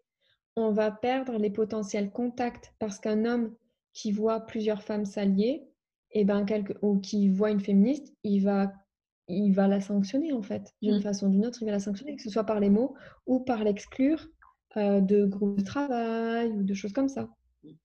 Donc c'est vraiment très dérangeant de, pouvoir dire ça. Et bah, je vais parler de la première fois où je l'ai dit, parce qu'avant je me définissais pas du tout comme féministe, même si ça m'a apporté beaucoup d'éclairage, parce que j'avais cette peur de ce mot-là. Hein. Enfin, mmh. aussi, hein, je l'ai aussi lu. Et parce qu'on nous fait toujours, enfin, on nous montre toujours le côté des femmes seins nus, féminin. Oui. c'est vraiment, en fait, on, nous montre une image dans laquelle on ne peut pas se reconnaître. Parce que d'un côté, on nous fait des injonctions à la douceur, mmh. et là, on nous montre des femmes, ben, voilà, le mot sexiste au possible, hystériques. on n'a pas envie de ressembler à ça. Et en fait, on arrive à essentialiser, c'est-à-dire on nous fait croire que la féministe, c'est toujours cette féminine. Mmh. Et on réduit. Et quand on réduit, en fait, ben, ben, justement, en fait, on ferme la possibilité à des femmes de se reconnaître et d'aller questionner et d'aller s'intéresser en lui faisant croire que c'est dangereux. ou que c'est pas du tout elle, enfin, toi, tu n'es pas comme ça. Et je me souviens la première fois où euh, c'était une réunion, c'était une marche ici parce qu'une femme avait été agressée. elle marchait, elle faisait son sport, elle a été agressée. Sur les journaux était titré elle, euh, mais en fait, pourquoi elle marchait seule? Je ne sais plus le titre exact, mais c'était ça. C'est pourquoi marchait-elle seule quoi? Et en fait, ça nous a fait bondir à certaines parce qu'on était, mais enfin, le problème, il vient de l'agresseur en fait. Il, il vient pas de la femme qui se prend pour on s'est retrouvés pour cette marche-là. Et déjà, cette marche-là, des hommes sont venus en se déguisant, clairement, en mettant des robes, se maquillant de façon outrageante. Euh, et puis en posant sur les photos. Et moi, ça m'a profondément gonflé parce que je leur ai dit encore une fois, vous êtes en train de ridiculiser. Vous prenez la place du sujet parce que sur les photos, on va vous voir vous et on va dire Oh, c'est fun, c'était sympa, dis donc. Non, c'est pas fun le sujet en fait. Mais ils ont pris la place et comme j'ai eu, euh, euh, j'étais un petit peu du coup perçu comme un ben, réac parce que personne Mmh. n'avait dit ça sur le petit groupe qu'on était. Les hommes l'ont un peu mal pris et à la fin, ils ont demandé à ce qu'il y ait un débrief. Et je me suis retrouvée entre deux hommes qui entre-temps étaient allés se changer.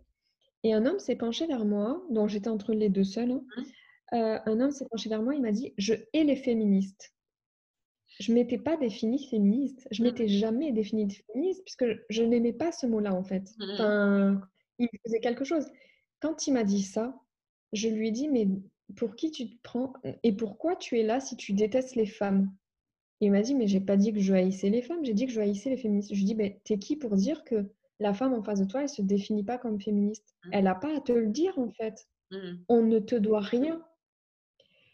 Et quand j'ai vu sa telle haine, je me suis dit, ok, ben moi, quand il y a quelque chose qui me perturbe, c'est bien qu'il y a quelque chose à travailler derrière. Oui. Si moi, me dire que je suis féministe, ça permet d'éloigner des personnes qui sont toxiques comme ça. Ça permet de euh, d'œuvrer pour que les, ma- les femmes puissent marcher seules et de pouvoir continuer à dire que les hommes, ils se foutent de la gueule des femmes, des femmes en prenant leur place, de quelconque façon que ce soit. Et ben ouais, je vais me dire féministe. Mmh. Et le mot a commencé à être comme ça euh, pour moi, mais j'ai eu des phases où euh, je me sentais davantage en lutte. Et il y a des phases, maintenant notamment, où je me sens davantage, non pas à lutter, mais à œuvrer. Mmh. Et pour moi, c'est plus la même, enfin, la plus la même euh, vibration. Mhm. Pour autant, euh, pareil, il y a des, des choses que je... Ben, forcément, en fait, je ne vais pas aller parler de sujets qui ne me concernent pas, dans le sens, je ne vais pas prendre la parole. En fait, ce que les hommes font avec nous, j'ai pas envie de le faire avec d'autres personnes euh, sur des sujets euh, que je ne suis pas, euh, que je ne subis pas. Mais je ne vais pas aller enfoncer la parole d'une femme. Même si des fois, je peux ne pas comprendre tous les tenants ou aboutissants, il est hors de question que je, que je dise quoi que ce soit qui puisse nuire Oui. à sa propre lutte, en fait. Mmh. Je vais me, je me tais, enfin, je me tais, je vais relayer euh, parce que j'estime que je n'ai plus besoin de comprendre une, une lutte ou une cause pour la relayer, en fait, sur certains plans. Mmh. Cette personne-là, elle le vit, elle le ressent, elle a aussi avancé dessus. Et je n'ai pas à prendre le pouvoir de d'effacer quoi que ce soit. Mmh. Donc pour moi, le, le féminisme, ça apporte vraiment, en fait, ce... Après, euh, j'ai envie de dire, c'est comme dans tous les milieux, il y a des personnes dedans qui sont pas safe, qui font pas attention, euh, qui sont, euh, voilà, qui, sont pas forcément bienveillants, etc. Enfin, je veux dire, c'est pas un milieu pur non plus. Il faut. Il y a des fois des, des exigences à la performance. Enfin, mais j'ai envie de dire, comme dans tout milieu, il y a comme dans le milieu spirituel, comme dans le milieu du travail. Mais c'est en tout cas là-dedans que j'ai pu, au fur et à mesure, apprendre énormément sur la, la communication et les croyances des autres et les miennes et, euh, et de lever en fait euh, ouais, des, des préjugés, des stéréotypes, y compris sur, euh, sur les mots, pour voir en fait ce qu'on nous ce qu'on essaye de nous faire gober souvent. Mmh. Et moi, ça m'a pas mal aidé en fait à me sortir aussi de situations euh, très très concrètes avec un harceleur. C'est le féminisme qui m'a aidé et ça n'a pas été d'aller porter plainte, ça n'a pas été tout ça parce que je ne faisais pas et je ne fais pas confiance à la justice. Pourtant, j'avais les, les j'ai les outils. hein. Enfin, je veux dire, en- je- j'avais les messages, j'avais tout ça, etc. Oui. Mais ça a clairement été la compréhension euh, des schémas, ça a été la compréhension de, euh, du, du fonctionnement de- du groupe social homme. Euh, et de comment ils ont été construits qui m'a permis, à un moment donné, moi aussi, de pouvoir enlever les accroches là où ils les avaient. Mmh. Et ça, en fait, euh, voilà, il- il- il- ça a été très très fort. Et de la même façon, j'ai quand même été aussi soutenue. Et j'ai été soutenue par un homme blanc qui était un proche de ce mec-là.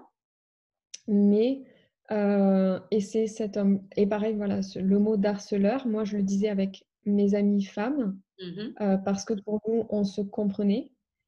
Et j'en avais pas parlé euh, dans ces termes-là à l'homme blanc qui m'a soutenue, mais c'est lui qui a posé le mot.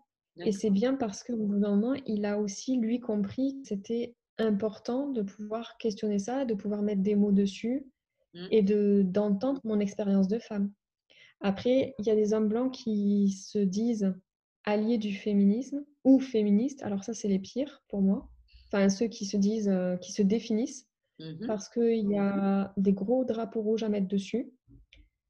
Les hommes qui se définissent comme ça, généralement, c'est pour appâter, pour draguer et pour mettre dans le lit, pour s'attirer des faveurs. Et ils ont bien compris que ça pouvait être des instruments de drague. Il faut se méfier des personnes qui disent la manipulation, de la manipulation bien ouverte, bien, bien, bien, bien franche en fait. Complètement. Et puis encore une Et, fois, euh, c'est une, une- manière de, de- de dévaloriser la, la- la femme, la personne qui est en face, parce que c'est vraiment prendre, va nous prendre pour des, des- des idiotes. Et ce qu'il y a, c'est qu'en fait, ils arrivent bien à capter les codes. En Oui. fait, enfin.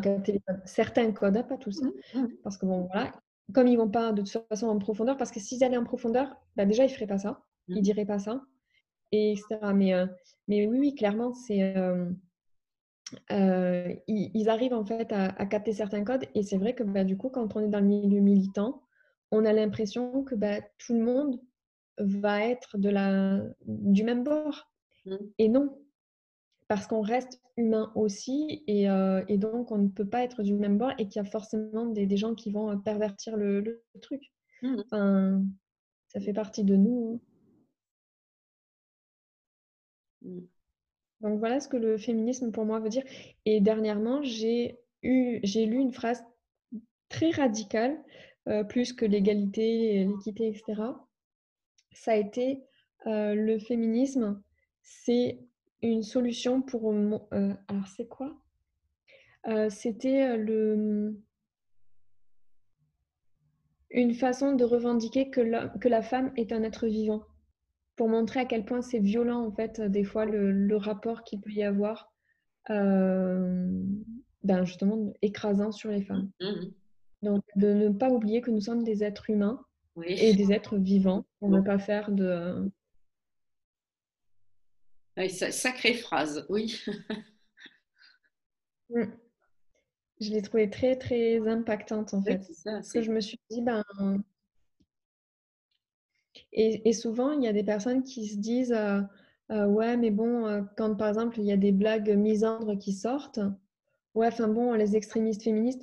Mais en fait, il faut savoir que les extrémistes féministes, elles sont là en réponse à un système qui est violent. hein. Mhm. Clairement, si le système n'était pas violent, il n'y aurait pas lieu de vrai ou de lutter. Il faut, faut remettre les choses dans le contexte. C'est... Enfin, je veux dire, quelque part, dans notre vie, on pourrait aussi avoir envie de faire autre chose Bien que sûr. euh, de, euh, de, de vrai contre ça, quoi, en fait. Après, on, on peut dire qu'on œuvre pour euh, tant et tant de personnes, mais quelque part, on est toujours en réponse à des agressions euh, extérieures. Donc, on pourrait avoir envie d'autre chose. Oui, oui, tout à fait. Ouais, oui, c'est- Mm. Waouh! Alors, écoute, je, tu, tu parles beaucoup de lecture et de références, etc. Est-ce que t'aurais, euh, tu pourrais partager justement deux, trois, quatre livres qui euh, qui t'ont marqué, qui ont fait que tu en es là où tu en es aujourd'hui? Enfin, des, des livres ou auteurs, personnes qui justement t'ont t'ont, euh, t'ont transformé? Alors, celui qui m'a le plus transformée en termes de livres. Alors après, je suis, euh, je lis beaucoup, mais je vais pas forcément lire tout le livre d'un seul coup. Je Mhm. suis beaucoup, euh, euh, voilà, je, je peux prendre, je peux reposer, etc. Un livre que j'ai lu de A à Z qui m'a transformée, qui m'a fait énormément de bien, ça a été Le racisme est un problème de blanc de Rémi Edo Lodge Mhm. euh, qui est fantastique, vraiment fantastique. Euh, je me sou... En fait, je l'ai lu euh, très, à la fois très rapidement parce qu'il est hyper fluide, il est hyper simple de...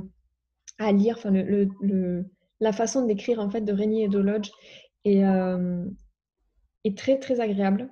Mmh dans, dans, la forme, dans le fond, forcément, ça vient questionner le privilège blanc, donc euh, tout le monde ne le trouvera peut-être pas agréable, mais il est puissant. Et en fait, euh, à la base, son... le titre en anglais, c'était plutôt euh, Pourquoi est-ce que je ne parlerai plus de racisme avec les blancs? Et ben, en fait, la, la, grande leçon, c'est parce que de toute façon, les blancs sont incapables de, de parler de racisme. Oui. Tout de suite, il y a la fragilité blanche qui se met en place, alors c'est terminé. Euh, encore des histoires d'ego fragiles, hein, euh, comme dans la fragilité masculine. Mais ce livre a pour moi été euh, très très fort. Un podcast que j'aime beaucoup aussi, qui est Kif Taras, mmh. avec Raya Diallo et Grassley. Pareil sur les questions raciales. En fait, moi, ils m'ont vraiment montré. Bah, du coup, mon intérêt à moi était de, de questionner du coup mon propre privilège donc, forcément, d'aller vers des ressources qui questionnent ça. Mmh euh, parce qu'en plus, ça, de toute façon, ça fait forcément des éclairages sur le, bah, le système dominant masculin. Il y, a, il y, a, des corrélations forcément, en fait. Enfin, Tout vient de, des mécanismes de domination, donc c'est très, très riche. On peut faire beaucoup de, de parallèles quand on parle de l'appropriation culturelle. Eh ben, on peut parler de, euh, des hommes qui euh, volent les œuvres ou les brevets des femmes oui, oui, scientifiques donc, il y, a beaucoup de, parallèles qui peuvent se faire. Euh, un livre récemment, il y en a un que j'ai lu qui s'appelle Quel monde voulons-nous de Starhawk. Et c'est euh, une féministe euh, altermondialiste qui a une réflexion, donc c'est pour ça aussi que je l'apprécie, qui a une réflexion justement sur sa position de blanche aussi. Donc du coup, je me retrouve avec elle euh, elle parle aussi d'action directe, de non-violence. Elle parle de, plein de choses comme ça qui sont vraiment très riches. Et son... Alors l'introduction, j'ai eu du... C'est pas elle qui l'a écrit, la préface. Euh, j'avais du mal avec le style. Mais par contre, le style de Starhawk, euh, moi, je le trouve pareil, très très fluide, très accessible. Enfin, vraiment, c'est terrestre, quoi. Et elle, en fait, elle, est, elle dit aussi qu'elle est païenne sorcière, etc. Donc il y a tout cet environnement en fait qui, que j'aime, que j'apprécie.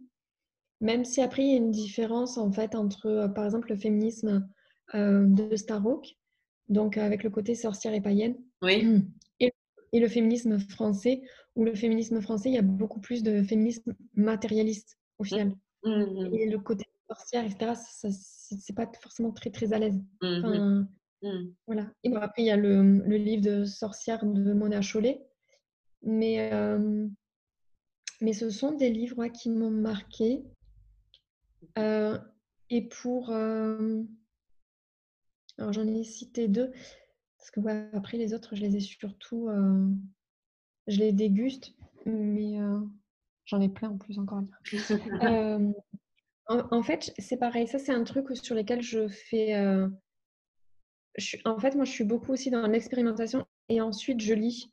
J'ai besoin de me raccrocher en fait aussi à me dire ah mais tiens ça ça fait sens. Ah oui.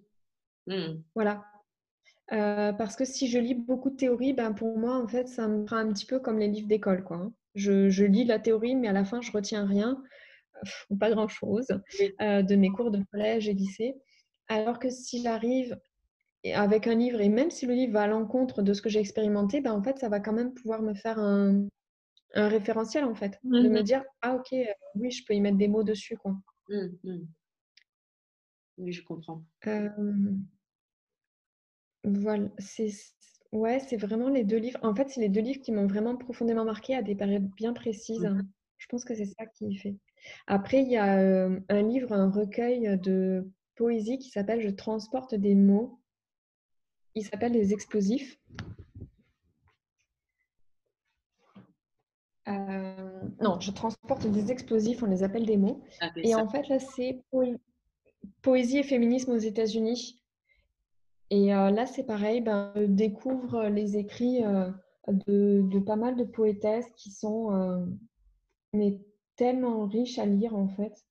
Bon, après, on se rend compte aussi que encore une fois, ce qu'on vit ici, on a toujours l'impression de découvrir des choses et qu'avant, ça n'existait pas. Et en fait, c'était déjà des choses qui étaient euh, dénoncées avant. Bien sûr. Mais euh, voilà. Ah oui.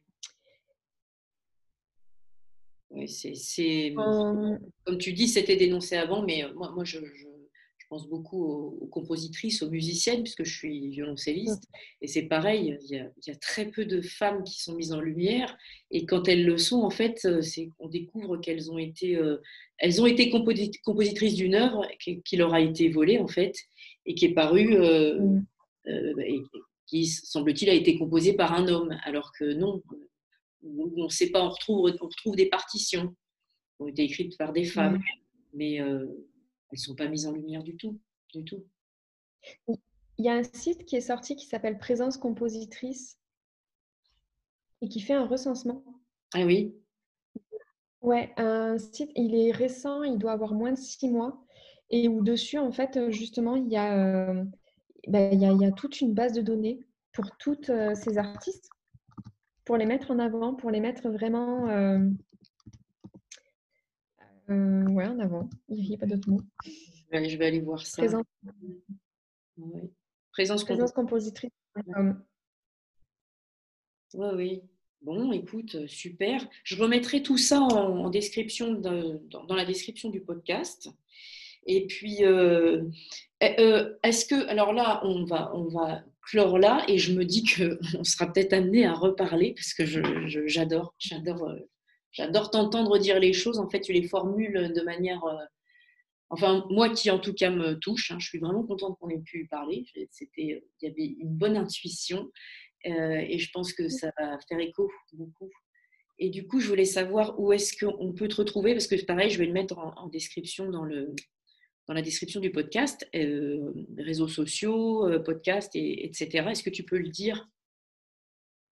Alors du coup, ben, mon podcast, il s'appelle Des univers réunis. Mmh pour celui-ci, j'ai donc j'ai mon compte Instagram, Des univers réunis, euh, le slash, euh, pas le slash, euh, la barre du bas et podcast.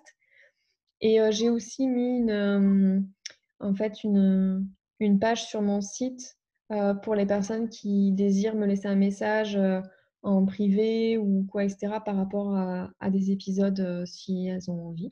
Mhm. Euh, donc, mon site, c'est euh, voidame.com slash podcast. Mais voidame, en fait, je l'ai appelé V-O-I-E-X-D-A-M-E. Ouais. Parce que, le, en fait, les deux sont très importantes pour moi. Et par rapport à l'hypothyroïdie, en fait, la, la voix, le fait d'exprimer, mhm. c'est ça un sacré, un sacré chemin, une sacrée voix aussi. Donc, euh, donc voilà. Et puis ben, la page Facebook qui, euh, que j'ai ouverte aussi, qui est toute nouvelle parce que, ben, encore une fois, je ne suis pas dans une consommation accrue de réseaux sociaux, mais je sais qu'il y a des personnes qui sont plus à l'aise ou sur l'un ou sur l'autre. Ben, moi, ça me fait plaisir.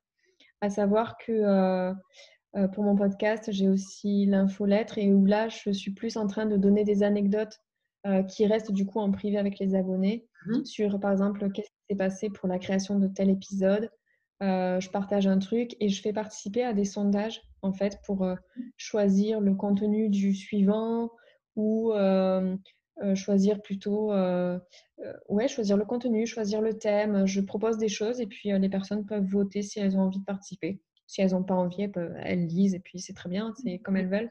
Mais mais voilà. J'ai envie en fait vraiment de pouvoir ouvrir un espace de parole dessus un, un espace en tout cas où les personnes puissent se déposer et n'aient pas peur euh, de, partager sur leurs doutes euh, ou quoi, etc. Mmh euh, ni même sur leurs certitudes en, tant que telles.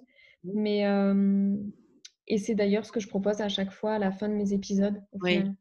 cet espace c'est euh, vraiment formidable parce qu'en fait, il est compris dans le podcast. Et moi, je me suis fait la réflexion que souvent, j'écoute un podcast.